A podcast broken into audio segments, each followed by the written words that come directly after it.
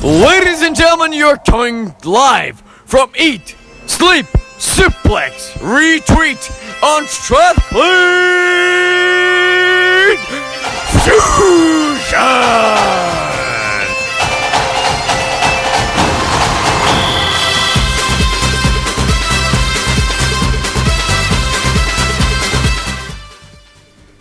Hello, all, and welcome to this another episode of Eat, Sleep, Suplex, Retweet, live from the Towers of Glasgow.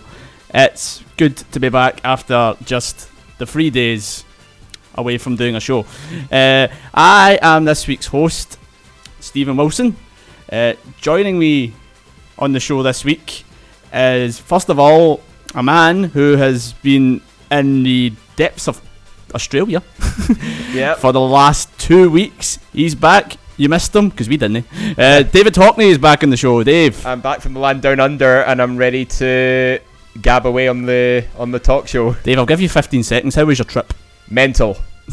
yeah, I was uh, kayaking with dolphins, uh, jumping out of planes, and yep, surfing as well. So lots of cool stuff. Excellent. Slide. He was kicked out of I'm a celebrity. Get me out of here very early. Yeah, I'm rumored to be replacing uh, Jack Maynard. I thought you were Kezia Dugdale. Ah, yeah, I'm no politician. Uh, And joining us this week, making his debut on Eat Sleep Suplex Retweet, finally making his way to the studio. Uh, Stephen Stratton's here. How you doing, guys? No bad mate. How's, how's things? Ah, not too bad. Good, good, A good. bit to- nervous. Nothing to be nervous about. It's fine. If Dave can do it, MD can do it. That's my motto.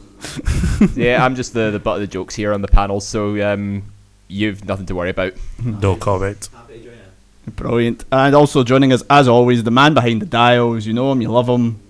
You Did can't I- live without him. did I Quacky love Raji's here. Do they actually love me? I don't know. It's our EP. Yep. yeah, E EP, Oh, well, EP behind the decks, making sure we don't muck up. Ah, good to see you all again. Anyway, You What's know- up? You know, I mean, as much as I hate sort of acclimating back to the uh, four degrees uh, of Glasgow compared to the 24 degrees of uh, Australia, uh, you know, it's in a sense it's nice to be back in the studio. So S- Steven, we gave you 15 seconds. That's 20 seconds already. hey, I, I'm the rebel here. I don't play by the rules. I gave myself 15 seconds extra. MD knows you knows you're not a rebel. Anyway, we're digressing. Uh, yes, so we are back in the studio after a whirlwind week covering all things ICW. We had our special show just a couple uh, couple of days ago, and now we're back. So MD, who is listening live to the show, uh, feel free to give us a message. We're on Twitter, ESS retweet, and also on Facebook, Eat Sleep Suplex retweet. Uh, this show is going out live, but for you those of you not listening, we are now on iTunes and various other podcasting sites. So uh, we have a whole library of our shows so far, so you can listen back now on iTunes, Eat Sleep Suplex Retweet. Right, now this week's subject is not so obvious based on the intro. Thought I'd do Carnival de Paris again, because why not? Hey, pr- hey, props to that intro though. I mean, how did you get that sorted out while I was away? EP. It was E all done, they all done the E EP. Oh, is that you, man? Mm. Aye, props to you. Anyway, I do have a life. Anyway, on to this week's subject, and uh, to mark David's return to the show, uh, as I hit the light that's above me, uh, we are going to talk about his favourite set of wrestlers, and it's these guys here. We're a three man band!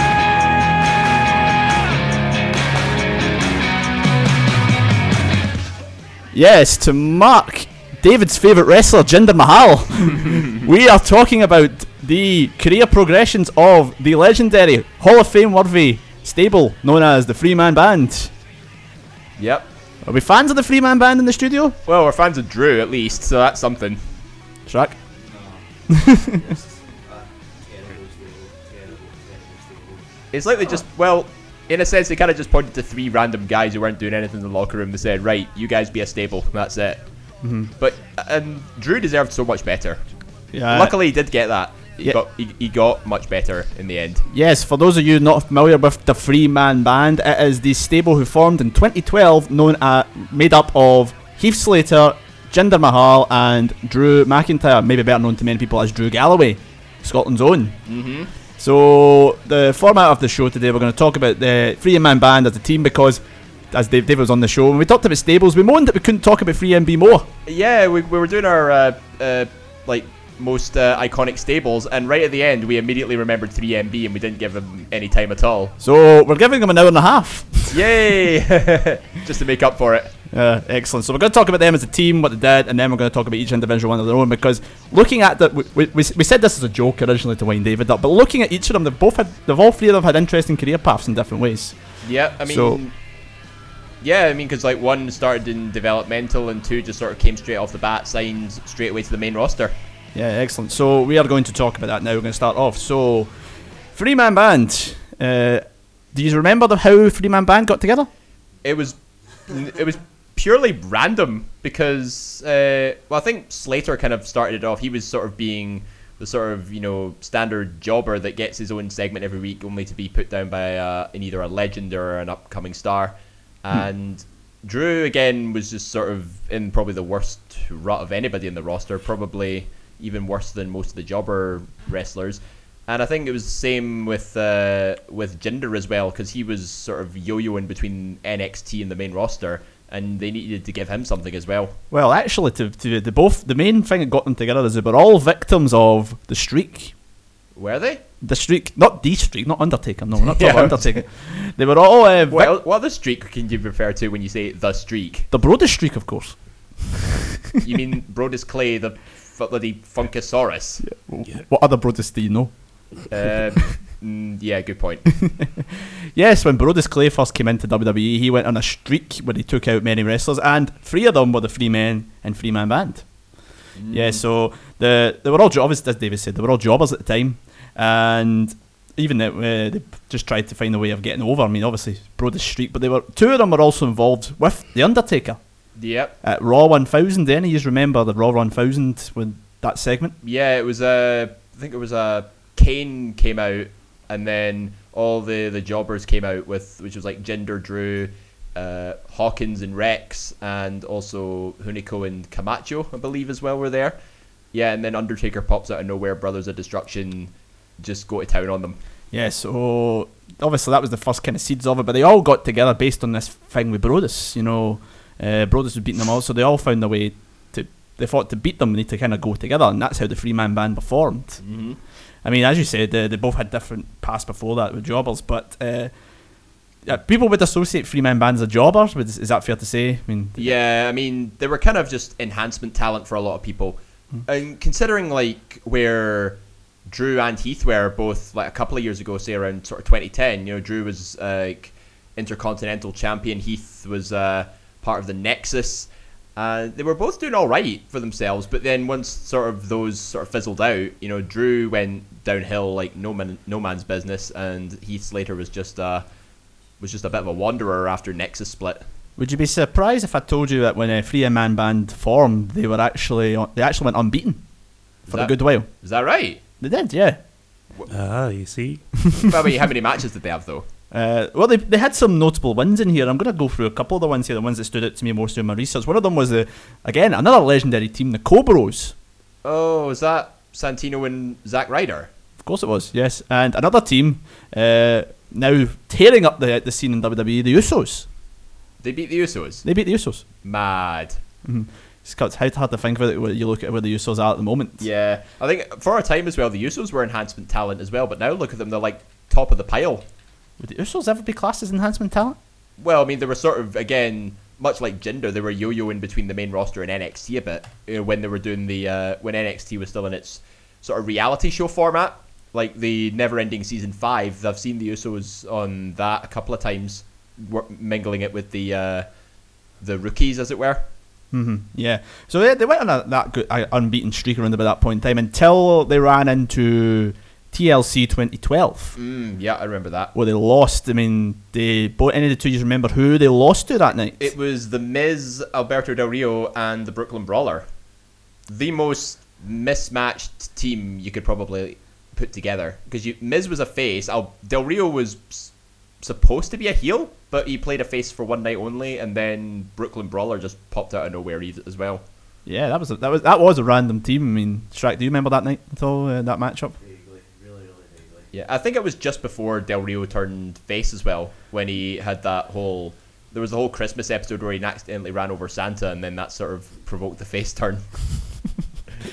Yeah, I remember that one. It was Cena he faced actually, wasn't it? The what? Uh, Del Rio. They really he faced Cena that night when he was Santa. Oh yeah, that's right. Yeah. So that kind of that was the the night that derailed the the Free Men band push, as you say, because they they lost. I mean, I'm sure the Brooklyn Brawler actually got the pin that night, I don't remember. if who I got the remember pin. rightly. So that was uh, that was the start of the end for Free Men band. But they also they had uh, quite a good amount of interactions with a lot of the guys on the roster Mm-hmm. round about that current time. I mean, do you remember their altercations with the Shield? Mm, not really. No, they, they had a few altercations with the Shield during the time. Uh, That'd a bit, that that'd be a legendary match right now. But one of the things that they kind of they were when during that whole time with the Shield, they then one night on Raw called out the Shield, but they never got the Shield. Who'd they get? Take a guess, who did they get? Who would you send a jobber to beat up a bunch of jobbers? Think E. WWE. Uh, Not a clue. Any of the two of yous? No. That was something so obvious. That's the beast incarnate. It's Brock Lesnar. Oh, of course it was. Yes, Brock. Oh, poor Drew. Brock Lesnar, who, in the words of actually, of Joe Coffey from our interview on Sunday, he threw Three Men Band about like the proverbial wet tracky. That's one way of putting it. Safe to say, yeah, absolutely beat the Yeah, beat them to a pulp. I'm so jealous you got. Um, just on a separate note, I'm so jealous you got Joe Coffey in the studio as well. Mm-hmm. Strag, have you do you know Joe Coffey? I know Ah, Joe. I know quite a few of the guys. Yeah, I mean, I mean, you said I was, uh, so Joe was on the show obviously on Sunday, so it was um yeah. So Brock Lesnar beat Three Men Batman Band about, about, and that's one of the one of the more memorable things. It was just after he lost to Triple H at WrestleMania 29, so he was obviously in a really bad mood. So Yeah. it's well remembered for the fact that uh, he beat two of them up, and Heath was the one guy, and Heath tried to run away, and like, Lesnar kind of You got kids, man. he got ki- oh we'll come to the, we'll come to the kids later. It's all about the kids. Uh, so yeah, that was that pretty much. They, bec- they were jobbers from there on end. Um, they did, however, get a good spot in WrestleMania 30 in 2014. Andre the Giant Memorial Battle Royal, and it was hyped up to be pretty big. So even if you're included in that, it was uh, it was considered an honor. Exactly. Yeah. So uh, they, they were a part of that match. Obviously, they, they did the bit where there was a, the band on them. They kind of eliminated a couple of people, and then they get chucked out pretty Yeah. comprehensively in it. What did who did they eliminate? Like Brad Maddox, Yoshitatsu. and s- some wee guys like that, you know, Yeah. not, nothing major. But uh, before they kind of were then split up by force, by not by not by choice, by force, uh, they did have a final feud that actually got quite a lot of critical acclaim. You would know if I remember if I told you. Oh, I remember. It was um, Los Matadores Los Matadores, and yes, the bloody midget bull as well, El Torito, yeah, but that you also need to remember three MB became four M four MB at that point in time. because they had Hornswoggle with them. Just Th- when just when they couldn't get any more tragic. They did indeed, they did, and that's what we saw. Come on. But we also saw the well, surprisingly critically acclaimed the Wii LC Yeah, because midgets wrestling. Yeah. What was your yeah, What was your thoughts on we on the WLC match, guys? If you remember rightly, I mean, it's it had a couple. It had one very good spot, but apart from that, I think it was just silly. Strat, do you agree? Yeah, a- a hundred percent. It was just kind of. Uh, it's a bathroom break match. I mean, it was when you sort of you're putting Hornswoggle and El Torito above the five guys who are like the sort of main focal points of the stable. I think it's just uh, I think it's just a detriment to show that you're you're not as exciting as uh, midget wrestling and stuff. I think that's I think that's a bit insulting. I, to- th- I remember a lot of people saying it was better than they expected, and they were surprised at kind of how it kind of turned out. I think they needed like a couple of more big spots, and then that would have really done. I, I do remember that one big spot where I think El Torito crossbodied like three guys into a pile of tables and ladders, which was quite which was quite good. But I think that was the only good thing about it. Dorito was very was very pushed kind of for a s- guy dressed as a bull. Did he? eh, Did he not make a? Was he not in the Royal Rumble that year as well? They not eliminate the Miz, or was it Fandango? That was Fandango. I remember. I, I, I remember that. Oh, the Miz eliminated him. Yeah, that's, That's, right. what it was. Yeah, the Miz eliminated him. Yeah, yeah. That, that, that the fact he got so much TV time in general in WWE was um, a shame. But yeah, that was kind of the end of free MB because we got it then became one MB and we lost two of them. Aye, Drew and Jinder got released. Yeah, so uh, was, was that that was that a shock at the time to you guys? Did you um, expect that? I'm to- surprised all three of them didn't go. Why did they? What made Heath so special that they kept him around? Uh, you said you weren't surprised, Strick, were you not? no, I, I, I thought the same as I thought it'd be, all three would be released, and I kind of was surprised. I thought it'd maybe keep Drew and release Jinder and Heath, Mhm. and then when they released it, I was like, oh, okay, but they must have had something planned for Heath. And they must have. I mean, so um, so that I, I, we've, we'll go away now from actually the history of the three and We'll now do what we can do. So we're going to talk about each of the individual three, which we can go in a lot more detail to. Uh, we'll start off with the one man band, Heath Slater. Yeah. Um, as you said, him being the only one kept about, you would have assumed that they had plans for him. Yeah, I mean, he was. Uh, well, he wasn't like the first of the three to sort of make their way into WWE because I think that was Drew. But you know, Heath came about in 2010 when he was part of the first season of uh, the reality version of NXT, and then later became part of the Nexus. Yeah, I mean, he did all right in the show as well. He came like what fourth or something. I think he kid came fourth. Uh, the only ones that beat him were Otunga, Gabriel, Gabriel, and Barrett. and Barrett, of course. Yeah, so uh, w- he was he was kind of established about. it. He was also in the core as well. he had a obviously. good gimmick. I think that's what kept him in. Like you know, one man, a big goofy one man band sort of gimmick, and he Yeah, but if you kind of look at it, I mean, they all kind of had the same gimmick at that point. So what was that? Um, right, uh, they all had, they all kind of the same gimmick. They were part of the band. So what kind of was was Heath's the fact that he was the kind of leader of it? His one stood out a bit more as that one. he was the de facto leader anyway because that was his gimmick right from the offie. Like, and you know, Drew was obviously had the chosen one gimmick. You know, it was kind of like very much Vince McMahon's golden boy at the time, and then obviously Jinder had the uh, the rich millionaire Indian prince gimmick. Yeah.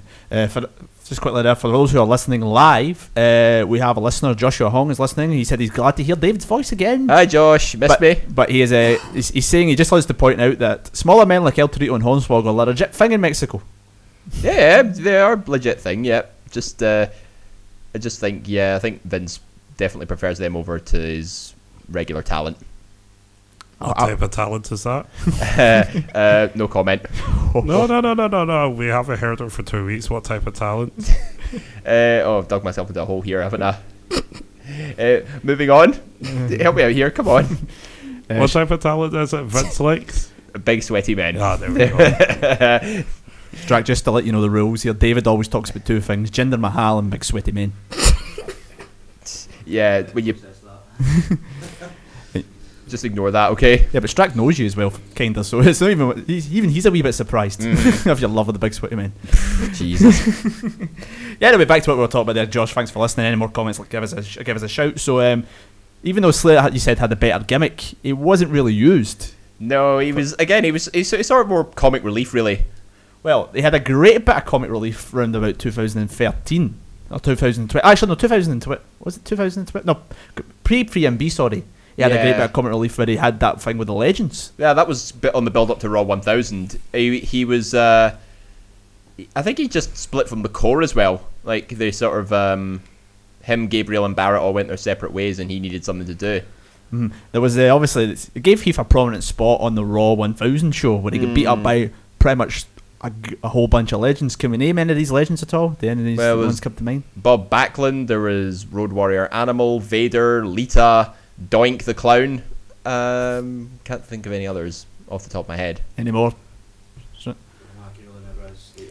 Psycho said. Psycho Sid, that was another one. Psycho Sid, Sergeant DDP. Ri- DDP, yep. uh, Rikishi. Rikishi. hmm yep. Sergeant Slaughter. Uh, was Sergeant there? Yeah, Sergeant was there. Uh, JBL. J- And- the- or just the APA, yeah. APA E and um, Rowdy Roddy Piper. Yeah. I Really great Rowdy Roddy Piper. think, what- did we, is that all of them? That was all of them, yeah. Magic. Mm, Nothing to do with the fact that I've got the screen right in front of me. Wido. So yeah, um, but after the after the split up, Heath was given his role was predominantly against um, as a tag team with uh, Titus O'Neil. Slater Gator. oh, God, I remember them. Uh, I, I, I, I, I, can you enlighten the listeners a bit more on Slater Gator, David? Not much, really. I mean, it was just two two guys that were just needing something to do, so they put a tag team together. And but uh, it kind of became a legit tag team as well because they um they got their own mashup tag team theme, which a lot of teams have. Right. Like they didn't just come out to one person's theme; they came up to a mixture of the two. Right, no, right, that's that's interesting. I'm not too sure about it. I'll see if I can find that and I'll let the listeners listen to that. Again, it was just like Saturday morning slam type tag team, so that didn't really help them out as much. yeah. So um, he went into that. He also had a feud with uh, a well. In fact, I've got the Slayer Gator one here. Let's let's put that like listen to that.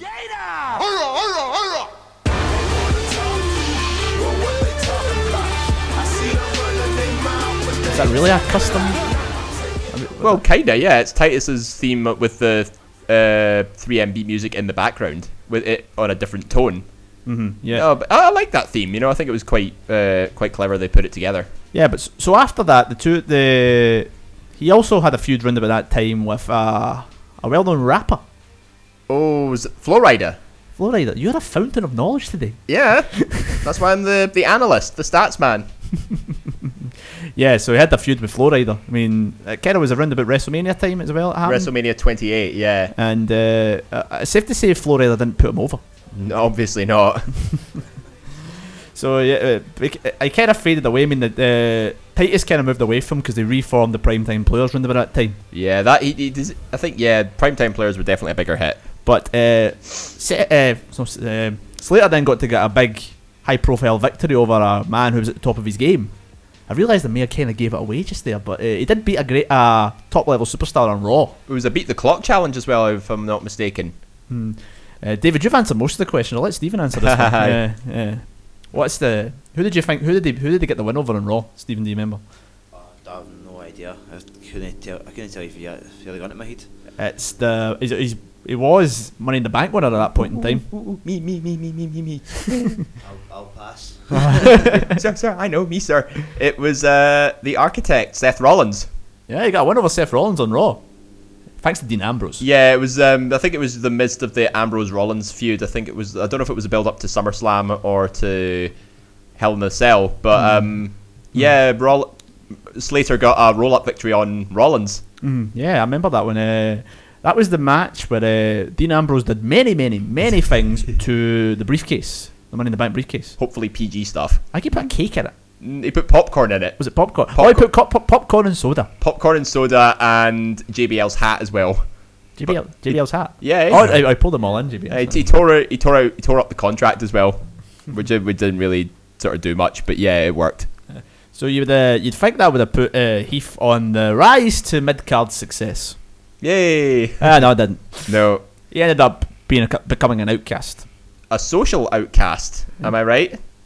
God, he's a fountain of knowledge. Isn't he? We need, we need to try. and- We need to try and stump him at one point. Who is in a social outcast? Oh, well, obviously Heath was the- again the de facto lead. He is, I think Heath just became the leader of all the jobber stables or tag teams. He's the current day Al Snow. Yeah, Kurt Dale's though. Yeah, so yeah, he started uh, a little outcast group with Curtis Axel, Bo Dallas, and Adam Rose. P- A, a, a prime example of great stables there. Mm. Did we mention them on the stable show? The social No, I outcasts. I don't think we did actually. No. No. I Oh, don't- here we go. There- There's a bonus feature for you. We're featuring the social outcast as well. Yeah, I mean, the bonus is a bonus feature maybe, but did social outcasts really do anything to merit a social a bonus feature? I think they were just uh, uh, there to just uh, make noise and be annoying. Did they ever get a win? Don't think they did. No. I can't really remember much. Maybe against local talent, but at best, but that was about it. Mm-hmm. They, they were They had, about. they had their own theme though. I thought that was quite cool. Uh, they all have. You, uh, you're just a lover of themes. Yeah, I mean, why not? We're uh, we're a radio station. We need to be on top of music and stuff. Fair enough. Yeah, but the, you the two ones that you've stated that you love are Slater Gator and the Social Outcasts. Yeah, social outcast seems catchy. Right. Okay. yeah. Do you know who else's theme is catchy? Jinder Mahal's. Don't even. We'll come to gender later on. That's going to be a great subject for the for the listeners. Uh, so the social outcast went absolutely nowhere. Social outcast jobbers, the, the current version of the job squad. Uh, so I, it was safe to say I thought Heath was on his way to release again, especially because that's the point where the draft uh, the, the draft came about, and um, it turned out they did have actually have plans this time for Slater. Uh, he got a, he had also got quite a prominent role on the, the first draft show, if you remember rightly. Do you mean the 2016 draft? Yeah, the most the the, the recent the big one, the, the most recent big one. I didn't watch the full show. I, uh, I can't even remember if, if he had a spot or not. He did have a spot. Do you, Shrek, do you remember the, if he had a spot at all? Do you remember the spot? Uh, vaguely, very vaguely. Yeah, he was the he was the one guy who never got picked. Oh, was he? Oh, of course he was. He was the uh, bloody free agent. we've done it. We've stumped him. Yeah. no, it's okay, you got me on that one. But that that led to good things further down the line for him. Yes, absolutely. So that's the main. f- That's the big thing that Slater has done. That's going to be the main part of the conversation on on uh, Heath. The now uh, he had that spell where he was trying to get himself drafted. Yeah. He literally was on every show. He was on Raw. He was on SmackDown. He was on Saturday Morning Slam. He was on Saturday Morning Slam. You watch Saturday Morning Slam? No. He does. I didn't know MD who watched Saturday Morning Slam. It was a Like, pile of rubbish. It was for. Uh, For David Hockney. yeah, shut up. so yeah, it was it was between shows. It was on Saturday Morning Slam, uh, main event, pretty much everything, and he just couldn't win. And he was desperate to get himself drafted, and that's where the whole thing came about on SmackDown Live with Rhino. The man beast. I'm gonna I'm gonna say this because this is my opinion. When they announced he was going to be with Rhino, did anybody have any hopes for that stable? Yeah. Yeah, you had I you- actually, I actually really enjoyed that team. to start with I though. don't know why. to start- I- I- kinda, but uh, I just thought this is, uh, uh, especially the name. The name was brilliant. What was their name again? He's Yeah. Slater and Rhino. Oh, it was it no Beauty and the Man Beast? Oh, they, had- they- they went with that one. at I think one that was point. unofficial, but yeah, they just called themselves Slater and Rhino. I'm not gonna lie though, though the way they kind of built them up, the promos and all that type of stuff for it, the actual you kind vignettes of they you, had. kind of saw it was going to be like a very cheesy sort of underdog rise to the top, but then reality would kick in and it- they would fall at the last hurdle. But no, it's um, I think the way they booked it, I think it actually worked quite well. Mhm. Uh, d- uh, so the thing is, that they had all this stuff. Uh, Slater had the thing. I got kids.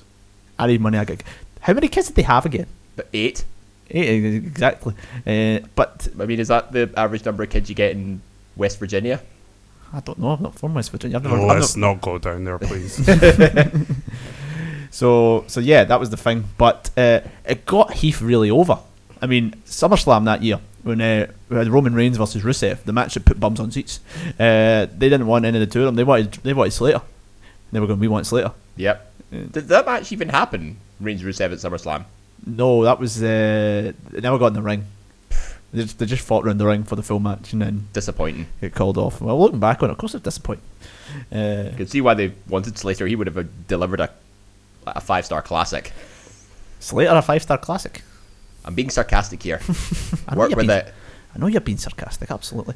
uh, so the two of them went into that, the tag team tournament at that point in time. Uh, SmackDown Live, for those of you ma- who are not as familiar with the, Raw, the WWE product at that point in time, SmackDown didn't have a tag title and they had an eight man, an eight team tournament Eight team tournament. Yep. to decide who was going to win that. I mean, when the names get drawn, I would not have picked uh, Beauty and the Man Beast. Well, that's a great name. I'm going to keep using that one as their winners. Uh, I had American Alpha to win that tournament. As did I.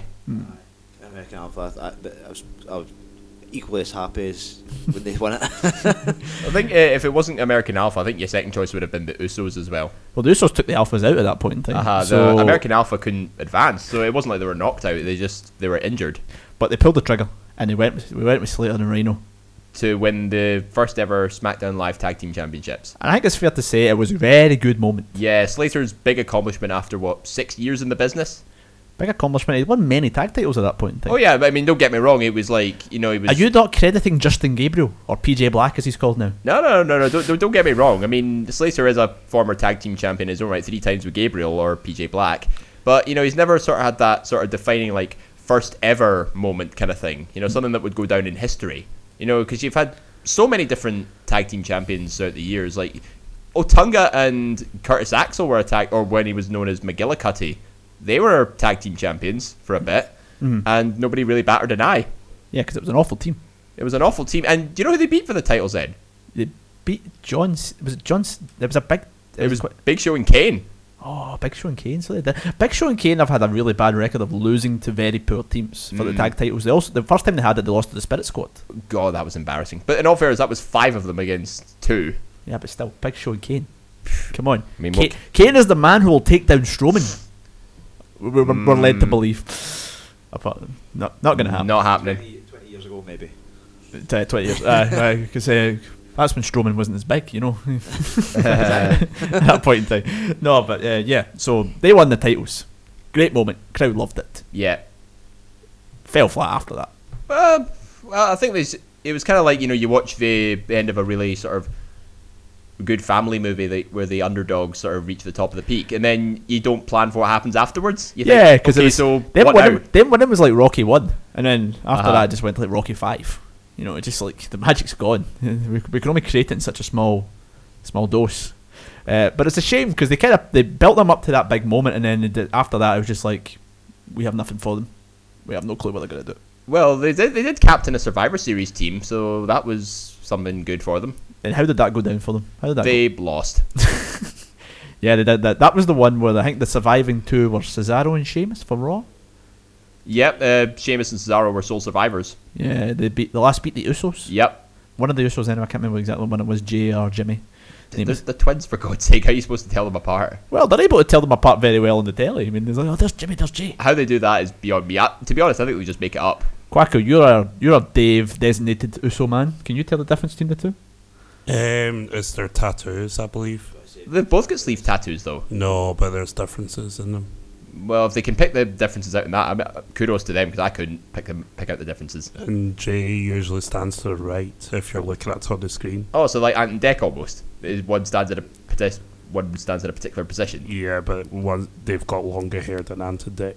This is this th- that Eat Sleep Suplex Retweet is the only show where you can first have Carmel Jacobs compared to Mike Tyson, and the Usos compared to Ant and Deck. uh, he's he- he's gone. Sorry, I was uh, What are you doing? uh Are you awaiting a important phone call? Are you taking a call on my show? no, just uh, uh partially interrupted. That was all. Oh jeez, ruining the moment, Dave. My bad. Sorry. Yeah. So they, they lost the titles to the Wyatts, uh, t- uh, well, Bray and Randy, Mhm. and have since been kind of floundered. They quickly get moved to Raw. Uh, we don't really see Heath anymore. The big question at the moment is: Does Heath have a future in WWE? He's had that one moment. Does he have a future going forward, or is he a potential victim to the future endeavor? Guys, open it up. What's your thoughts? I think he'll be future endeavoured within an, a year probably. I'd say another year, two year left. But I'd give him that. Interesting. Yeah, I don't really see much for Heath. He's obviously, I kind of see. Well, the way it's kind of went right now, he's potentially the one who's going to go downhill a bit more compared to the other two. The way the other two's careers are going, I mean, Rhino's obviously got an established career, so I mean, Rhino's fine. Rhino, yeah, he'll be fine. Rhino could get booked anywhere. So we'll probably later, but I, I'm not too sure. But that's the one member of the three man band. We're going to talk about the other two members. Many people would class as the two most successful members of the three man band, Jinder Mahal and Drew McIntyre slash Galloway. After this, after the we, or we take a wee break. So before that, we talked about the moment where 3MB get destroyed by Brock. Let's hear how it actually went. Let's hear the carnage. This is uh, Brock Lesnar attacking 3MB. And we are back live on Monday Night Raw, and 3MB is set to call out Niels. They've lost their ever-loving mind. Give them credit for guts. Last week on SmackDown, the greatest rock band in WWE history was going to make an example out of the game Triple H. But no! That other three man cover band, The Shield, wanted to come out here and try to steal the spotlight. It ain't gonna happen, boys! We're the only three-man band that rocks faces, baby! Shield!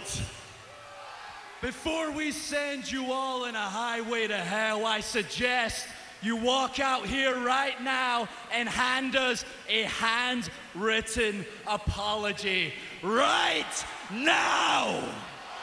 What? Like that's gonna happen.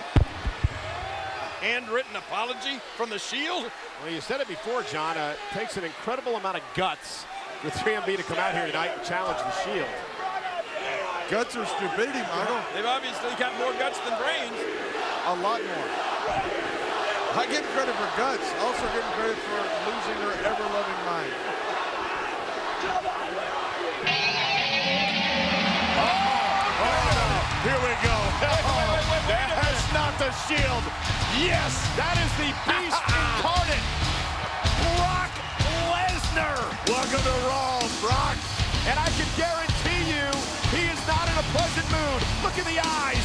No, this is something that is just as destructive as the Shield. Lesnar was battered and beaten at WrestleMania by the game Triple H in one of the most physical matchups I have ever witnessed. Well, guys, do you think maybe Brock's a music fan? I'm not sure they got the shield. Oh, look out! He's Slater!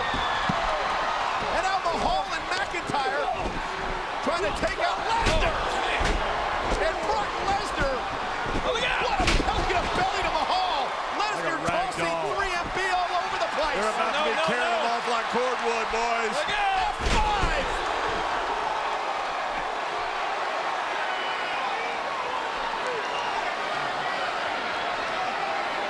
Yeah, Heath Slater better not think of an encore. Oh, no. Slater's trying to run away! And he just ran into a massive clothesline! My gosh, did you see how fast Brock Lesnar got out there and almost took Slater's head off? What a ridiculous athlete Brock Lesnar is. Wow. I think that right about now, 3MB is wishing the Shield had come out here. Lesnar They is bumped him. toying. Oh my God. No. Oh my God, outside. Look at this. And a five. and a jeez. five off the barricade.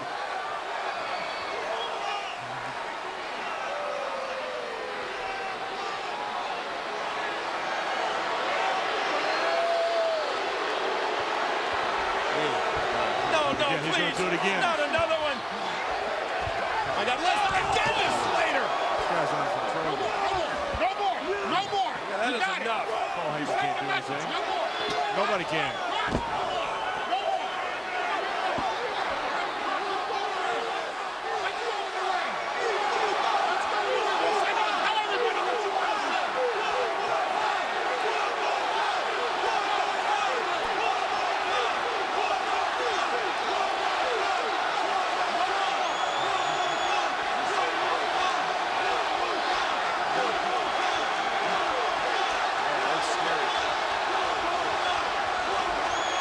Ladies and gentlemen, you're coming live from Eat, Sleep, Suplex, Retweet on Strathlete Fusion! And we are back. Yes, that was Brock Lesnar destroying 3MB in a beautiful moment from Raw in 2013. Does that ring a bell to you now? You've kind of seen and heard that one now. On Yeah, Yeah. that was yeah. It was on the build up to Extreme Rules, I believe. The, Yeah. excellent. So, yeah, for those of you who have just tuned in, we are talking about the evolution of the characters of 3MB. Weird, maybe, but it kind of fits to what we do in this podcast. We, we didn't talk about 3MB when we wanted to a few weeks ago, and David's favourite wrestler's gender. I'll get to that briefly, but as you were, Briefly. No, no, no. We've got a big bit with gender. This is the thing about it. Uh, you've got the t-shirts and everything. He's currently wearing a gender t-shirt in the studio. what T-shirt though? I thought you didn't have any merchandise. Oh, he knows too much. he knows far too much. So yeah, if you are just tuned in and you want to tune in on the debate, give us a message on Twitter. We are at fusion underscore takeover or ess retweet. If you are not listening live and on- on the podcast, thanks for subscribing. We have got loads of good shows. Right, on to the next subject, which is the next member of Free MB. Uh, yes, we're going to talk about David's favourite wrestler.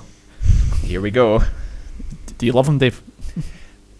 Let me just uh, to paraphrase the great CM Punk. Um,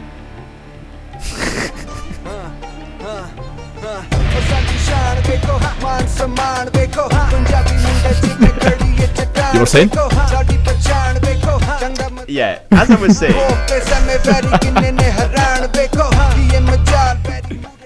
why do? We are a serious podcast, really. Yeah. anyway, to paraphrase the to paraphrase the great CM Punk, I don't hate gender. Okay, I don't even dislike him. Of course not, you love him. No, Well- I don't love him either. Okay, I mean, I think I'm sure he's a, a great bloke, and I'm sure he, he works very hard. at what he does. How patronizing. What I hate is this idea that he is WWE Championship material because he just isn't. Yes, so we'll, we will go on to talk about that part of Jinder's career at the, uh, in a wee moment. But to start with, when he was before he was in 3MB, Mm-hmm. he was essentially Well, he started a off. chum, a chum of Kali, Great Kali. He was Great Khali's brother-in-law.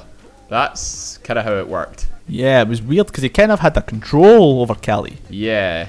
and you thought that they were kind of going to do something with him, and then they they, they didn't, and they didn't really do much. It's fair to say. Um, it, it, it, ca- yeah, it did start off very well. You know, you thought maybe he'll use Kali to sort of get get him ahead, uh, get himself ahead, but you know, it, just nothing. ha- Kali sort of turned on him after about a couple of months, and yeah, it all just fell flat for him. Mm-hmm. He was reduced to enhancement talent. Yeah. and yo-yo in between NXT and the main roster.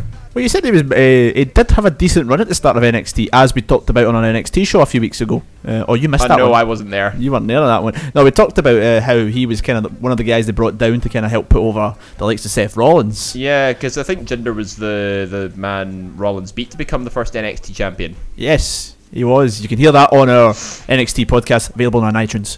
Wink, wink. Yeah, I mean, he. I think he was obviously frustrated, you know, being in the position he was, and he obviously aired his grievances and that before joining 3MB. But you know, you maybe thought maybe 3MB will, will stick that for a bit, and this will be sort of his, his resurgence. But no, he just died out at the end. Yeah, it, was, it wasn't the best for him, and he just kind of he just faded away, and it really just became nonsense. Rumor has it he was actually pretty depressed in that position. You know, yeah, he, was, he, he did an interview recently where he said he didn't like being in the three man band. he was talking to Jericho, I believe, as well. He was talking to Jericho about it. Yeah, it, it wasn't. It, it, it wasn't. It didn't really fit the free and bang game. It didn't fit for him. Let's be honest. Yeah. Drew, you could have kind of bought a bit more. because he had that sort of Axel Rose image kind of thing, you know, the long rock star hair look and the bandana. Yeah, exactly. But with Jinder, it just felt like a fish out of water. Essentially, Yeah. you know. It was just like either they just point to some random dude in the locker and said, "Right, you're joining this stable." Well, they could have picked other guys. I mean, Kurt Hawkins was was about. Why do you think they picked Jinder? Randomness. Then it's WWE logic. You think Vince just went around and went, just kind of grabbed guys? Yeah, Like, just you, picked guys out of you. the hat. you, Yeah, you know. right. You, you, you, you be this uh, rock band stable. Yeah, But unlike uh, unlike Heath Slater, uh, his uh, career didn't really transition in, in another in WWE because he was the one- he was the first of the two of the ones to be released. I'm right in saying, Who gender? yeah, Oh, I think him and Drew were released at the same time. yeah. But I think he was first, and then kind of you thought that were all go- the other two were going to come, Yeah, and then you kind of and then S- Slater, they obviously didn't get released. yeah. But I mean, Jinder didn't really do much in his first run. I mean, Please. Jerry had that minor program with Kali, but that was about it. please correct me if I'm wrong. and Somebody may be able to tell me better. Can anybody tell me what Jinder Mahal done between 2014 and 2016? I know it. Did he not run a, a sandwich shop? What? Is that a, is that what he did in between? Did he not used to run like a, a sandwich bar? He r- a sandwich bar. Yeah. Why? What did you What did you think he did? he wrestled in a lot of like smaller companies. Oh, that that might, that might have been his first job actually. I, I I've did not come across that in my research. I am going to find this now. Jinder Mahal sandwich. We're gonna c- see if something comes up. This weird Subway sandwich they have in, in have in America. Yeah. He almost quit WWE for Subway. Oh, that's why. He almost quit pro wrestling to open up a sandwich shop. Well, I was kind sort of right. I was on the ballpark at least. That's fair enough. That's not a bad. That's not a bad show. I did not know that. That was on, that was on Sky Sports in June. Uh huh. back at the heat, the peak of Jinder's powers. No, but that that's, that that just shows something. Not many of us actually knew really exactly what Jinder was actually getting up to in that in that time, you know. But uh, he then made us his, his return to WWE. I think it's fair to say back in 2016 was a shock. Well, But then I used to expect to see Jinder show up that random night on Raw. no. It would have been the last person I would have. s- Then I thought, oh my god, they're gonna do a 3MB reunion. Yeah, but then Drew was at Shugs. Uh, Drew was at Shugs, but then Drew arrived in NXT a bit later on. That was a good bit later. though. That was a few months later. After that point, Drew was still on the. Yeah. Drew was still with TNA at that That point, was Drew actually. still TNA. Yeah. So the three. of- I mean, of all the stables you could have a reunion for, imagine that one. Imagine the the reaction people would get similar to the Shield. Yeah, definitely. Free MB versus the Shield. Book it. Yes, make it happen. Nah, it's not gonna happen. Uh, but uh, they brought him back with Rusev. With Rus, yeah, paired him with Rusev. Yeah, and uh, Rus- it probably wasn't the best move because Rusev at that point in time was he was going through his own transition. hmm At that stage, he was kind of floundering. I think it's fair to say. I think was he not under heat a bit? Did he have a bit of heat on him? I think that was the point to get married to Lana, Yeah, and it's, but they were feuding. He was. It was just after Rusev had feuded with Reigns over the U.S. title. Yeah, and then they thought, listen, it's a good move. Let's stick him with Jinder. And I get that no good for either of the two of them. No, it was. It was like a. It was like the odd couple. Mhm. You think let's just put two random dudes together and hopefully one will benefit from it. Neither benefited from it. No, it was, it was poor. I mean, a lot of people obviously at that point thought Jinder's only back here to be an enhancement talent. And then the rumours started flying about late 2016. I'm not going to come out here and make any accusations on this show, but Again, it's all just rumors. Yeah. it's all just rumours. But Jinder obviously got, beca- got a bit more, looked a bit more lean. Mm-hmm. And that was obviously, there's a lot of rumours going about. I'm not going to make any comments on that because I could, it's, I don't want to get myself in a lawsuit. It, di- it did come back with a better physique than what he had He's- previously. Yeah. See, before like he had a big sort of much softer build, but no, he now looked ripped, yeah, he looked really ripped. It was quite surprising. and Uh, he posted his workout videos on Instagram as well. He obviously goes pedal to the metal with it. It, it trained with CT Fletcher, I know that. I've seen the video. It's CT Fletcher, Big E, and Braun Strowman training with CT Fletcher, who's a, a well known body, well, bodybuilder in America. And it does get 110% because out of the three, he was a smaller guy, uh, Big E and Braun. But Aye. he still, he just wouldn't quit. They just, the guys were lifting massive weights and he still kept on, so props to him for that. Yeah, because the, the the difference in is how well he looked up. I mean, Aye. it wasn't exactly the well most well built in his first run. So he came back and he looked something. He looked a bit more of a presence, but even then, he still thought that he's just going to be an enhancement. And then we got to WrestleMania pre- on the pre-show Yep. and the Battle Royal. Yep. I still look back at it and think that was a mess. It was the biggest mess you could have asked. Like a match that was screaming for Braun Strowman to win it, and he gets eliminated as one of the first few.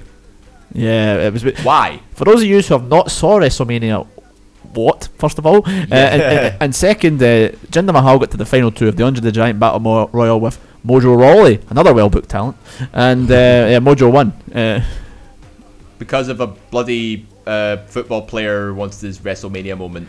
It Oh. was that was s- stupidest decision of the night, hands down. no, the best moment of that match was the point where Gronk came out, came out the crowd, and there was that one security g- woman who who didn't get who didn't who, no, nobody told her the script, and she's Stick just in a memo. and she's trying to get uh, Gronk back in the crowd. She just thinks it's this random guy just jumped the barrier. and then all the other guys, all the other security guys are going round. They're going, bugger off. He's meant to be here. That, that thing that's happened to me, I done security for BCW years ago, and nobody told me that Grado and Glenn Dunbar were invading the ring. So we just thought two random guys try to break into the ring. How did that go down for you? um, not well, 'cause it was almost like a fight in the middle of the crowd. People were just not even watching the match anymore. But then we realised who it was. and went, Oh, you must be here part of something. Was No. it not just you? Was it more than one? Was it There more than one? of was you? me and a couple other newbies, um, but it was just It was a bad. res- It was a bad, bad spot. It Hmm. was. Um, it was. It, w- it was anything. It was just to put over, like uh, a football player, Hmm. and because Mojo had that gimmick where he's looks like it looks like his- he looks like a footballer who's drank like five Red Bulls before coming out. It's. Uh, it was ridiculous. 'Cause you've got to stay hyped, you know. Stay, you can't- yeah. you got to have that level of hype. But no, uh, Jinder lost that match, and it, you kind of thought like at that Okay. point you, you were like that. He- He's been an enhancement talent. He's got to the final two. You kind of thought they wanted to do something with Mojo because Mojo kind of had that And where is it, Mojo now? uh, jobbing to the Bludgeon Bros. Yep. there, ladies and gentlemen, that's uh, the 2017 Under the Giant Memorial Battle Royal winner right there. He's what a di- come down. didn't know, but he was- he's still on. He's still got a job Ah, barely. at the end of the day. So yeah, you kind of thought like, right, that's random, but he's just could be just wanted somebody to lose. I mean, it was because the, the final three was they two and Kelly and Dane. Big, demo. Big demo, and well known. And uh, I think it was hard to find anybody that I knew who wasn't rooting for for Demo Kelly and Dane. Yeah. Well, well, that'd been a great spot for him to have won that battle royal. Oh yeah, Uh, but then again, he was still part of Sanity at the time, and I think him jumping to the main roster would have been a bit of a a wrench in the works for his NXT uh, program at the minute because I think he still needs to. Him being with Sanity is probably the best booking he's got right now because he stood out massively in War Games. Oh, Like, he big was time. easily MVP of the match. Oh yeah. Uh, I agree with that. He's some he's some guy Kelly and Dane Demo in the ring. I remember first seeing him at uh, the first ICW Shug's house party and he did the Van Daminator, Oh yeah. which he pulled out at War Games as well. Did he not do a bloody coast to coast uh, as well? Yes. Yeah, that's the Van That Daminator. was Oh, is that it? Dominator. yeah. Oh, is that what you meant? It's originally called the Van Daminator. It's only called Coast to Coast. I thought 'cause the it- Van Daminator was with the chair and he runs with it, not like he jumps off the turnbuckle and does it. No, I think that's no. It might be the Van Terminator. I may be getting mixed up. I- here. Uh, Uh, the no, I Van always thought- Terminator is throwing the chair into the face, then kicking it. It might be the Coast to Coast. That might be yeah, the right words for it. I, I always saw that with the bin spot. I always saw that as co- the coast to coast. I Uh, done it. He done it in ECW. It's Scotty Riggs, I think it was. He Yeah. done it the first time in How heavy is he as well? Like 20 stone or something? RVD. No, but demo. on demo, aye. Uh, I've been told that it- it's the Van Term. Somebody saying it's the Van Terminator. the one where he runs with the chair. Uh, the Coast to Coast. Oh. Well, maybe they call it different names. don't know, but e- either way, it was Coast to Coast. Brilliant, Yeah. brilliant. Did it to Joe Hendry when I first seen him do it. Joe Hendry looked like he was done. People people don't expect Demo to do stuff like that, but I knew Demo when he was a lot lighter. Um, Right. And Demo could move. Demo, I mean, Dane cross bodies and things like that. You don't expect that for a big guy, but he originally did do stuff like that, so that's how it probably made it easier for him. Yeah, but it was brilliant. But it, but yeah, so he kind of out of three, you thought he might have won it, and then he got eliminated, and then you weren't sure. But then after that, when you were kind of like, well, Jinder's just going to go back to doing what he was doing, and then he got moved to SmackDown. And like, oh, great, now he's enhancement talent for SmackDown. Then he won that Battle Royal. No, he didn't. It wasn't a battle royal, it was a six pack challenge. We won the six pack challenge. Sorry, thank you, And David. Thank Sami you. Zayn was in that match as well. I mean, what the hell? Sami Zayn. Yeah. Sami Zayn's not really done much on SmackDown. To be fair, Has he won like any main roster championship as well? Sami Zayn. Yeah. No, No. not one. He's won the NXT Championship, And that's it. That's it. Yeah. Gee, What is? Oh, I can't even. So we got Jinder, and uh, Randy Orton was the champion at that point in time. Yep. And we got that match with Jinder versus Randy, and you were kind of thinking, Oh God. what's, why have they done this? Yeah, this just. I mean, your first impression, you thought, huh? Uh, for real? Yeah, it was, it was it was quite shocking. I mean, you think like that, right? Uh, this is a weird role to give him. I mean, you've got all these other guys that could potentially get that spot, and you give it to Jinder, so you're like, right, they just wanting to give Orton. think- you they, think- wa- they were always give Orton a win, an easy win, just kind of build them Yeah. up till somebody else bigger's going to come in. And you think, oh, oh, and also SmackDown landed the opportunity. Let's put some of the uh, undercard guys in the main event scene. Let's see how they do. But then, as the weeks went on between him winning that match and, and the actual match with Randy, Rumors spreading. they started to kind of give him a lot more things going along. He was taking out Randy, he was stealing the title. He got himself some heavies. I say heavies, they're not heavies. yeah, they're the a Brothers. the Singh couple brothers. of cruiserweights. Yeah, Yeah, and you're kind of thinking like, they're not gonna do this. Surely, Sh- he's gonna lose. they're not. No. They're just not. They're not gonna do They're it. teasing it, but they're not really gonna do it. and then it happened. Oh, the biggest, the the biggest insult to every WWE champion in history happened that night. It was a, it was a Oh. backlash on May 21st, and Jinder Mahal, who was jobbing, became the first member of 3MB to hold the world championship in E. WWE. Was it not before he went to SmackDown? He was on Raw with Finn Balor, concussed him. Yep. And then did, so Finn- he did, And then aye. Finn Did. just rush kicked him and then stomped him. And th- like, two, it's two seconds after he realised concussed, and then he went to SmackDown and, and won that. You're kind of like, it's not going to happen. Can I just point out as well? I have my stats as well. Up until he won the six pack challenge, Jinder Mahal had an 80% loss record. And then between winning the Battle Royal and winning the championship, he had a couple of wins in between, and that only improved up to 75% uh, loss record. So that is madness. The cu- the WWE the 50th ever WWE champion has a 25% win record, had no branding, no merchandise, and was pretty much a jobber for 95% of his career. How the hell do you explain that? You can see how much he loves Jinder now, can't you? Oh, this is tremendous. I've never But- seen somebody so and angry. then and then the Internal reason rage. and then the reason and then the reason comes out is that there's a massive demographic in India that Vince McMahon, being the mad business person that he is, decides he wants some of them. Uh, he wants to capitalize on it, and yeah, let's uh, let's just say yeah. Do we have an Indian guy on the roster? Oh yeah, there he is. Let's put the big belt on him and say, hey, look, India. Your um, one of your home home guys is, is champion. From give us your Canada. give us your sweet rupees. Strachey, you starting to see why we chose this topic this week? No, I, I- Uh, I, I totally agree with The you. mind, the That's- mind boggles. I'm in I'm the just matrix and it's, controlling it better. I'm in the matrix and the code is drunk. this is what's going on here. It's like Stranger Things, everything's the other way around. David, don't worry. It's like I'll- Inception, dream I'll- within, dreams within dreams, Oh. I'll except calm you. everything's inside out and upside down. David, I'll calm you down with a bit of music. Yeah, I'm taking my headphones off now because I don't want to hear any of that stupid music anymore. It's amazing music. and just to capitalise things as well, I mean, sure he has his stable in that, but his match quality is average at best, and the fact that he gets wins over Nakamura, AJ Styles, two of probably the greatest ever, it's insulting to both of them and to every other guy on the roster that can actually give them a decent match. Oof. I mean, like I said, mind boggles. Anyway, rant over.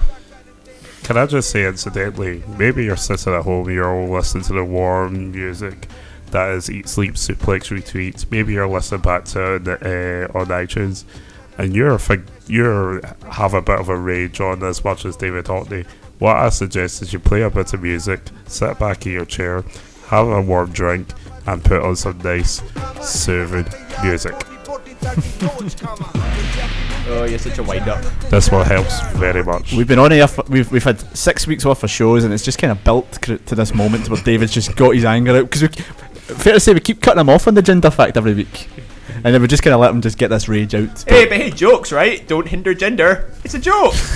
See, folks at home, there'll be steam coming out of his ears if he wasn't wearing headphones right now. That's the f- that's how raging this guy You can't is. even see my ears right now. How do you know steam isn't coming out of them right now? Just double check those windows are locked. 50th WWE E champion, and it's a joke. Let that sink in. Do you feel better now, David? Much better, thanks. So yeah, Jinder won the WWE Championship in case you didn't pick it up.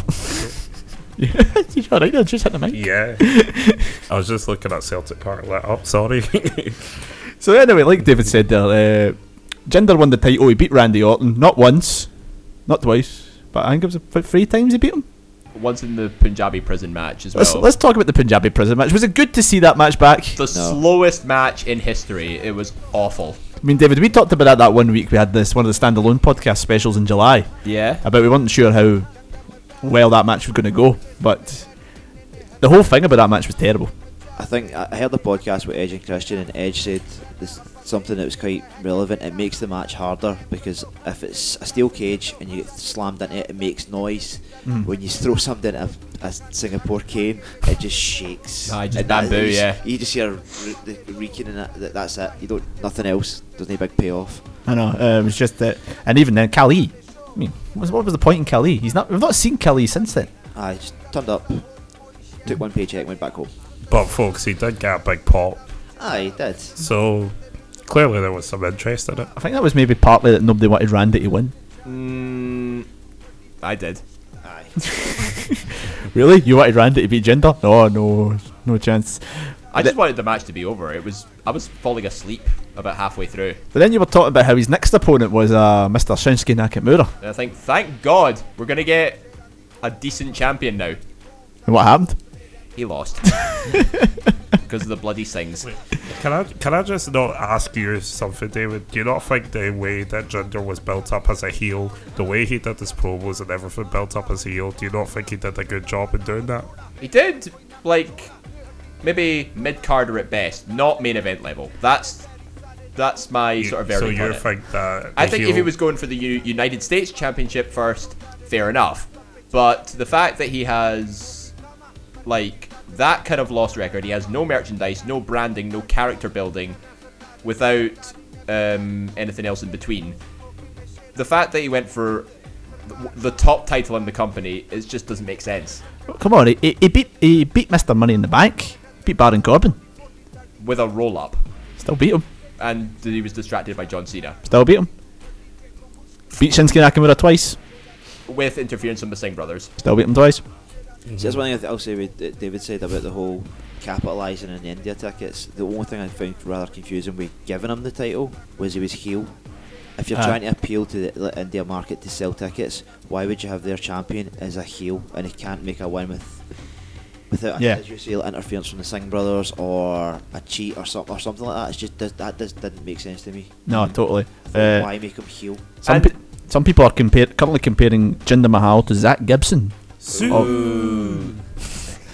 Because of how good the heels they are. One other thing as well, Jinder isn't actually well. I mean, obviously he's of Indian heritage, but he's actually Canadian. born and raised in Calgary, Yeah. Calgary, Alberta, Canada. I know. It's weird. I don't know. But So uh, why is he not? Wa- why is he not waving like a uh, maple leaf flag or something? the thing we've got now is obviously, we talk about that. He's had all the wins, but now he's no longer champion. Yay! He lost to AJ Styles. I'm so happy. Great moment. Manchester. Yes. First, first WWE World Championship change outside of Eh, well, in the United Kingdom. in the United Kingdom. Br- brilliant moment. Uh, Hallelujah. Well, there's a lot of rumours going about that Jinder will win back the title at the upcoming Clash of He Champions. probably will because there's an India tour coming in December. do you? That's the qu- next question. Do you see him winning the championship? And if he does, do you see him taking that championship into WrestleMania? And who would he defend it against? He will get it for the India tour, no doubt about it. Whether he takes it to WrestleMania, though, that's debatable. Because there's been a lot of rumours that it'll be Styles Nakamura for the title at WrestleMania. There's And also- that is a is a moneymaker. Just like when they realised that Lesnar Jinder at Survivor Series wasn't going to be a moneymaker. yeah, that's the thing. He was nearly going to fight Lesnar, Then but uh, Lesnar and They Heyman, obviously- Lesnar and Heyman vetoed it. Well, they at said least- that they should fight AJ instead. at And least what a they- match the two of them put on. they saw the light, or Lesnar Lesnar and Heyman are the voices of reason here. There's, but there's rumours if Jinder wins the title, he's going to fight Cena at WrestleMania. God no. No. no. Imagine that your two title matches: Jinder Cena and Reigns and Lesnar. Oh, that hardly bears thinking about. Like, and for Cena to win his 17th world title by beating Jinder Mahal of all people. No, that would just. Uh, it, it's almost guaranteed to happen. Right. So before we move away from Jinder, David, do you have anything else you want to get off your chest quickly? No, I'm finished. Let's uh, let's roll on to the someone who's actually talented here. Let's mean- move on to. Wow, no. I mean, S- S- Strack, did you re- did you have any opinion on gender? You obviously did you agree with David on a lesser extent? A gender, as, as I say, it would be better, better as a heel if they gave him the US title because they could have then ram it, done the whole like, Landstorm thing, we are Aye. better than you, and or the kind of things like that. And they could have maybe built them that way and then maybe edged them towards the, the title. But I, I just gone, s- say, being on the Raw, losing so much, and then going to SmackDown, winning a Battle Royal, and then boom, it just didn't make any sense. They, they didn't build them up like they do with normal champions. I know, I know, but yeah. So that was Jinder Mahal. now we're going to go on to the final member of 3MB. Uh, he doesn't need much introduction. He's this man.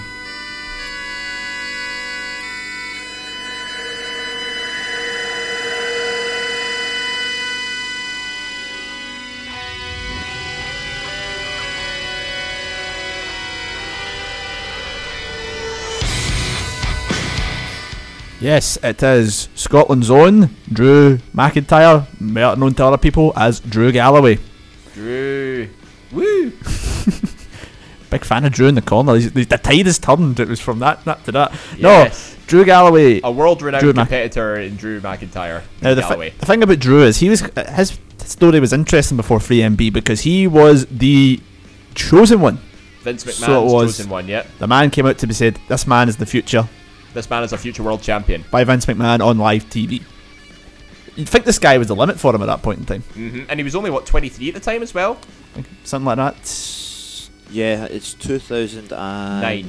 Nine. It was 2009 they went. Yeah, that's something when he Uh, like- arrived. He was there the year before, but didn't get much. And then No, he they had a- repackaged him or something. He was sort of like developmental talent uh, with uh, Dave Taylor, Uh, he was Re- with William Dave, Regal's former associate. yeah, he was with Dave Taylor at one point, yeah. And then he kind of got took off TV for a bit. Then he was brought back as the chosen one. Rebranded him a bit, yeah, and now he came out as this. What, how tall is he? Like six five.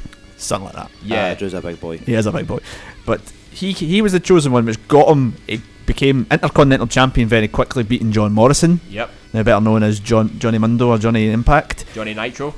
Johnny, Ni- well, Johnny Nitro originally, yes. Yep. Uh, he was also tag team champion with Cody Rhodes, Mm-hmm.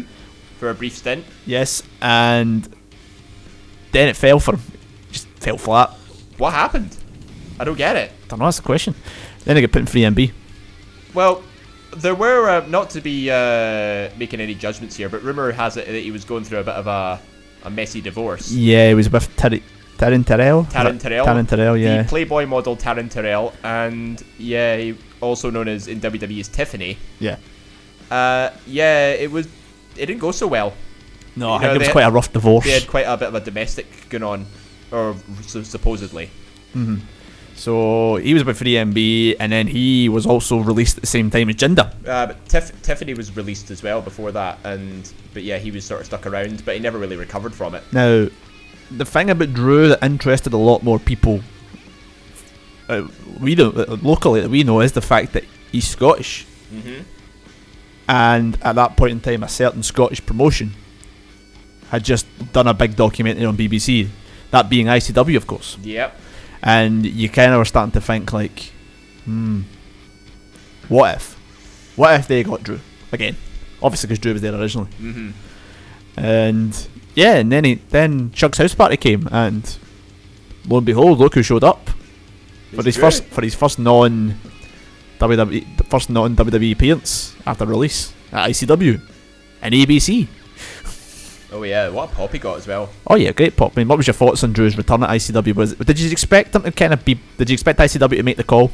Yeah. Strack, you've obviously got a bit Rob. more experience in that side of things. I, I know uh, Drew's knew Mark Dallas for years, absolute years. Uh, Drew was one of the first guys to do the very first ICW shows in Maryhill uh, Hmm. Community Centre, um, and I was when Drew was released. I, I no, no, no surprise it was going back. It would go back to ICW. I mean, where else would he have gone where he would get such a hero's welcome? I mean, I think ICW would have been probably the only place he could have gone where he would uh, sort of revitalize himself a bit. well, it was a good move for him because obviously he came out. The pop was amazing. Yeah. Uh, I remember it right because the pop went so bad. I was with my cousins and uh, everybody was all watching the show and he got really raised because some guy went so crazy, chucked a pint, hit him in the back of the head. And everybody's like, that's Drew. And he's just like, who's this guy that hit me with a pint? so yeah, it was a good move for Drew. I mean, he came back. He's, he's, He says, as I want to get ICW on the mat. On the map, yeah. Yeah, on the map. Uh, on the mat. You on said the Matt, I yeah. don't know, on the map. Close enough. And uh, he had this big massive road to the ICW Championship, where he feuded with Jack Jester. Did you see his first match when he came back? I think he was uh, it was the garage show straight after Shugs. Yes, he fought uh, James Scott, We Fat Taz. Dark Side. What, what have you got against James Scott? You were hosting one week and you didn't re- didn't profile him properly when you read out his tweet. That was my first. that was my first ever ICW show, and that's what everybody was chanting. So I just went along with it. Yeah, but we're not talking about that. We're talking about the fact that you read out a tweet from him on this show Yeah, Oh. and didn't no. recognise who he was. A former heavyweight champion, and you didn't even. That, You didn't know who Darkseid was. well, he No, didn't no, know I knew, I knew his who profile. Darkseid was, but I wasn't. Uh, He paying didn't it- know his. That was his I Twitter account. was I was semi switched off. Yeah. So he, he tweeted he tweeted to a poll that we asked about dream matches, and he didn't recognise it was James Scott's profile, and he just read it out. Like, he just went, I just read "Ah, the- James, ah, James Scott's just like he's some random guy on the street. James Scott, who's wrestled Austin Aries, Yeah. AJ Styles, Yeah. Christopher Daniels, a lot of guys done it one PW years ago. yeah, I read the tweet. I didn't even pick up. love to have I been didn't, here. I didn't even, I didn't even pick up on it. Oh, I'm an idiot. We've got it all on demand on iTunes now, Strat. You can Oh, listen to that yeah, moment definitely where he, check that out. where he just where he just walks by it. It's on the what show? The Dream Match show. Dream match. yeah, so um, that would be a dream match: David versus James Scott, Oh God, or Drew, Gu- Drew Gulak versus James Scott. I was going to say, I could arrange that. Drew Gulak. Please do. Yeah, you're Drew Gulak. You forgot your gimmick. Oh God, uh, PowerPoint presentations, man. He's got the tie and everything. There you go, ladies and gentlemen. I, do, I am wearing a tie right now, so but yeah, that's but yeah, back to the back to the point of uh, Drew. He came back and he went on to face Jester for the champ, Jack Jester for the championship at Fear and Loathing in the Battlelands. It was at that point class as the biggest match in the company's history, and obviously Drew won the title and went on to really legitimise the ICW championship to a point that uh, he made that the world championship. yeah. took it all over the world, defended it against the likes of Matt Hardy. He literally went everywhere. Yeah. Do you think that him as the champion helped put ICW onto that next level? Absolutely. He was like not only was he like ICW's like top guy, but he represented Scotland as a whole. He put Scottish wrestling on the map. Yeah. That's what he did with t- with that title. He took it literally everywhere, challenged uh, world-renowned competitors in every building, in every promotion, and he made that big name for himself. He Hmm. he absolutely smashed it. I mean, he has some great matches in, in his run as a champion. He fought Chris Renfrew at Square Go, and Mhm. Yeah. Mhm. a fantastic match. He fought Joe Coffey in the first ever Baromania. Uh, he also fought Big Demo, as we talked to- to earlier on as well. Yep. His match with Demo was actually the point where uh, he turned heel and joined up with Red Lightning and Jack Jester to become the Black Label, Mm-hmm. which was also a, a, not as good as the moment of his return, but it was still quite a shocking moment. Uh, I liked it. it was good to. I mean, obviously, they kind of worked. It was good to see them as a team because you kind of knew they were pals. They talked about it ages, and they thought it was just natural for the two of them to go together. They've got good chemistry together. I think they were worked really well. He then dropped the title as we t- we talked about this on our show on Sunday, the ICW previous show. He dropped the, mo- the title to Grado, At the E SECC, and what was also a great moment for ICW. I mean, that was you what what show was that? Was that Fear and Loathing? ca- it or- was Hmm. Fear Yeah. and Loving, Fear and Oh, Yeah. Loving eight. eight, yeah, before they moved to the Hydro. and I think once he dropped the belt, you were kind of uh, this may have just been me that thought this one, but once he dropped the belt, you kind of were just waiting for the point where he was maybe gonna make a back. big make a big move. Yeah, And those rumours started to obviously fl- flurry a few months earlier when he joined a certain TNA, Global Force Wrestling, whatever it's called nowadays. We've we've called it many names on the show. Yeah. But he joined TNA at the Hydro. That's when he made his debut. Do you remember his debut at all? Remember how Drew debuted in ICW? He came out after Grado's match with Al Snow. Uh, I think it was the Beatdown Clan were there, and he took them out with a po- with a pipe. He came out the crowd at the Hydro. Uh, I, I don't remember it Uh, now. I, do, yeah. I don't. Sorry. I, I actually watched a lot more of TNA, the WWE for a certain point. I think that's where I, I remember the the whole group coming out and clearing house.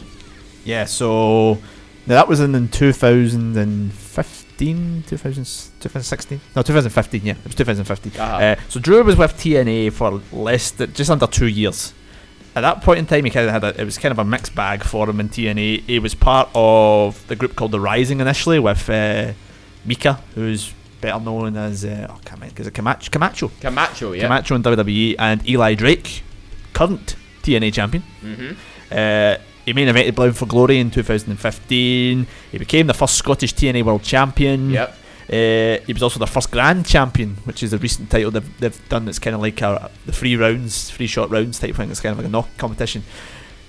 But he achieved quite a lot in that period. But I think it's still safe to say, I might be wrong in this, you might disagree with me, that there was something not quite right about his time in TNA. It was yeah, like you said, it was a mixed bag. You know, you didn't really know what to make of it.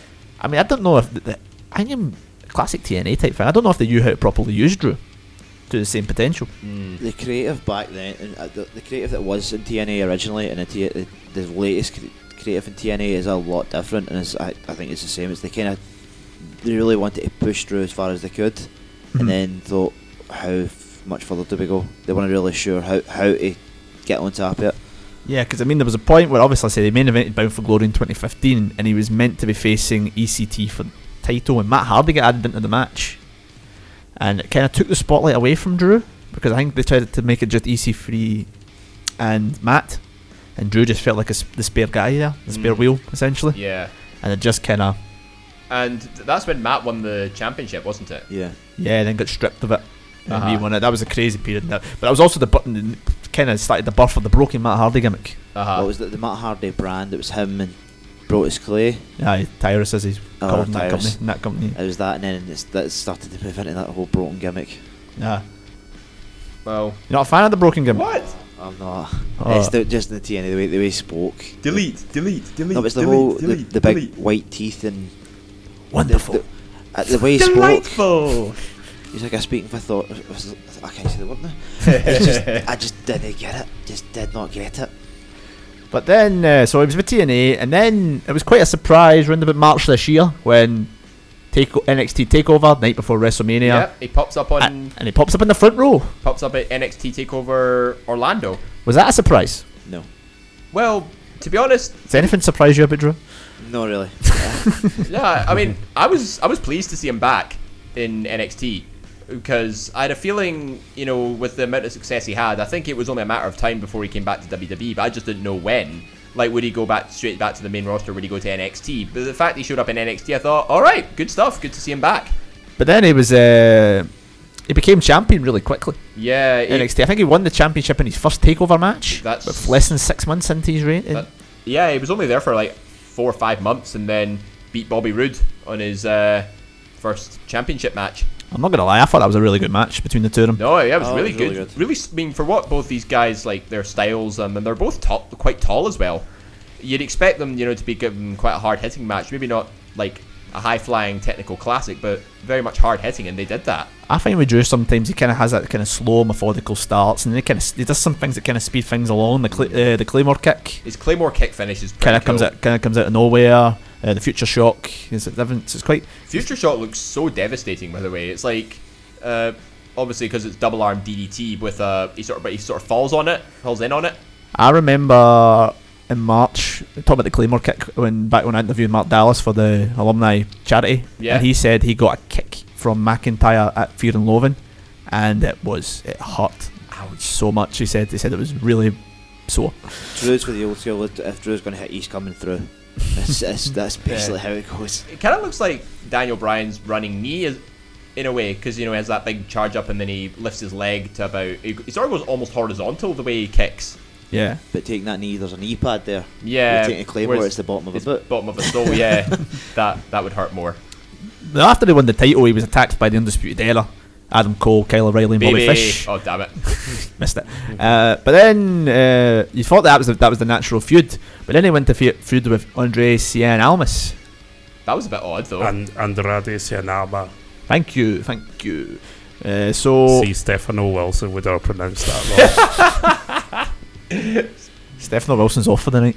Uh, Damn it. He'll be back. Don't worry about it. um, so yeah, but then the more surprising thing to a lot of people was the fact that Almas at that recent takeover there took the belt off him. what's up with that?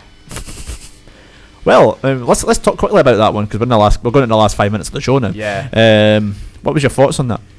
I was shocked. Aye. Did not expect it. You It know, I was- thought he, would- I thought Almas would just be enhancement talent for Drew. Well, there was a talk now coming out of the match now that Drew's got an injury, A Bicep injury. bicep yeah. injury, which which was apparently done in the match. So the plan was originally for him to lose the belt. I guess it was just a split second decision to say like, all right, change your plan. No, that was the original. The, the original plan was for Drew to drop the belt. Oh, was it? Yeah. That was the original plan. The bicep one was just unfortunate. Damn. he held on to. It looks like I think he held on to the rope too long as he took the, the spike DDT.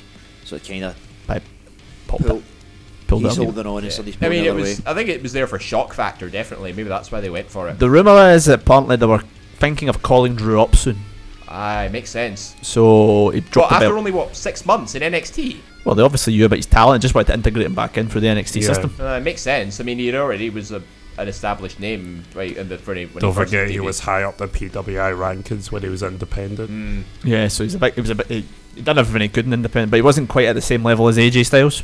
I think I think It we takes a drew, hell of an effort to get to the level of AJ Styles, though. we drew going to the, the independence after being released for WWE was good for him because it, it kind of grew a bit more, developed a bit more, get a bit. Obviously, he's got a lot of ring experience, but still at the same time going to different places, different styles. It's like playing football. Yeah. If you play football in Germany and then you play football in Portugal, they're two totally different types of style. Yeah, but the thing, the thing you got to go there as well is with um, Drew's kind of is kind of built the model now. that A lot of ones went to go, we go away for a bit and come back. So it's quite good. in It, it that. doesn't hurt. Yeah. Yeah, uh, the the independent tour that he did, the and going through all these promotions, he puts ICW on the map. That I think that's made him the biggest star of the three guys in 3MB. Do you think hands gon- down. do you think after his injury he'll go back to NXT kinda, or he'll go straight back to, or he'll jump straight back? to I the think, roster? I imagine he'll go straight back to the main roster. He'll do an Asuka. He'll, I mean, if that was appear. if that was the original plan for him to get called up, I imagine they'll pull the trigger when he gets back. I mean, a bicep injury is quite serious. six, though. I'm- six months, Jesus. Well, by that point it'll be what WrestleMania. something like that. Yeah. he could be entered into the Andre Battle Royal, or he could arrive the Raw SmackDown after Mania. It's maybe quite soon for WrestleMania, but I think he probably might he'll go back to NXT for a wee bit. But hopefully he's not like an Atami, and it kind of killed it. Does his momentum down? Oh God, I hope not, because he doesn't. He doesn't deserve that. So now we've went through the three of them. Your final thought says, looking at what's happened since 3MB, David, you kind of did your answer, but I'm going to ask you again anyway. Who has been the most successful of the three? Drew, hands down, Drew. No case for gender. Not even close. Kwaku, which do you? No, no, but no, but see, if- okay, if you're gonna go by fan interaction and stuff like that, then yeah, obviously Drew. But if you're gonna go by paper, then surely you got to say gender because you said that. No, li- no, I'm using your own phrase. You're saying that gender um, slightly discredited the um, giving him the because he has no um, no merch and no anything. You're saying that he was discredited in the WWE Championship, but now you're discrediting the WWE Championship by saying that somebody that won the NXT Championship over somebody that won the WWE Championship was better. Just saying. I'm using your argument here. Hey, it's their booking decision that uh, got them in this position. So don't blame the fans for wanting to see like other guys feel like they're in a better position to be top guy than their picks. So yeah, that's us. That is the evolution of the free man band. I think. I think. Wait a minute, who who do you think's done the best? Drew. Ah, of course, yeah. See, he knows what he's talking about. You I know, don't. but I'm just using your argument against you. That's all I'm trying to say. Okay. So yeah, I agree, Drew. per- like per- personally, obviously, like I'm, I'm a bit biased, but I don't think that Drew has he's got a bigger following and everything. But I'm just using the argument that you used against what you were saying. per, per Heath, though, I mean, he's just sort of been left out, left hung out to dry here. Yeah, it's a social outcast. Uh, And so, he's y- got kids, man. He's got kids. so yeah, that was more of a niche topic than we normally do, but I think for anybody listening, it was worth it for that rant from Dave. Absolutely. yeah, I feel much better now. So yeah, for those of you who are listened l- live or on demand and have enjoyed the show, we are on Twitter at ESS retweet. If you are listening live, we've got the old school classics coming up after this with Sean. Uh, it should be good. If you are listening on demand on iTunes on uh, the Player FM or Castbox, any of the podcasting, uh, subscribe, listen to all our shows back. We've got a great caliber of shows we've got in the in the in the bank. Stuff about NXT, stuff about ICW, even up to our uh, tribute that we did to Eddie Guerrero as well. So we will be back at the same time next week with a topic that I yet do not know. we'll, we'll, we'll think of something. We, all, we always do. Be sure to give Fusion Takeover Radio a like as well, where you can get more content such as this uh, every Wednesday and Saturday. Yes. So and Monday. And Monday as well, yeah, with uh, our own EP's Late Late Show. It's Yeah. not the late late show, Okay, just Late Show then. the late night chat show. Late Night Chat Show. Anyway, That's what I so, meant. so from us at Eat Sleep. Can Sorry, I, can I plug my Monday show? you got a minute. Okay. Uh, Monday show, we're revisiting a topic we talked about, and it's friends with benefits. Sorry, I just wanted to say that. There we go. Okay, be sure to tune in for that. Do. Great. So from the team here at Eat Sleep Suplex with T, I've been Stephen Wilson. I've Uh, been- back with David Hockney. Thanks I'm- for co- thanks for coming back and putting Yeah, up it's with it. good to be back, Bonza. And Stephen Strack, Strack, thanks for joining us. Thanks for having us. Yep. We say we'll be back at the same time this week from us. Good night.